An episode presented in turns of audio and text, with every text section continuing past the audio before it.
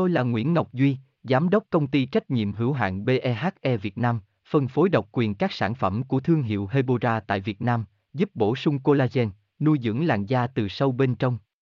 Nguyen Quyên BVVN, website https 2 2 gạch chéo hebora vn gạch chéo ngoãn gạch ngang ngọc gạch ngang duy phone 0901669112 địa chỉ 19 đại từ hoàng liệt hoàng mai hà nội mail vn chia sẻ, cách làm vết thương hở mau khô, nhanh lành bạn đã biết chưa vết thương hở có nguy cơ nhiễm trùng, viêm loét rất cao nếu chăm sóc sai cách, khiến bạn khó chịu, bất tiện Vậy làm sao để hạn chế tình trạng này? Cùng tìm hiểu một số cách làm khô vết thương có mũ an toàn và nhanh chóng của Hebora bạn nhé. Làm thế nào để vết thương hở mau lành? Làm thế nào để vết thương hở mau lành? 1.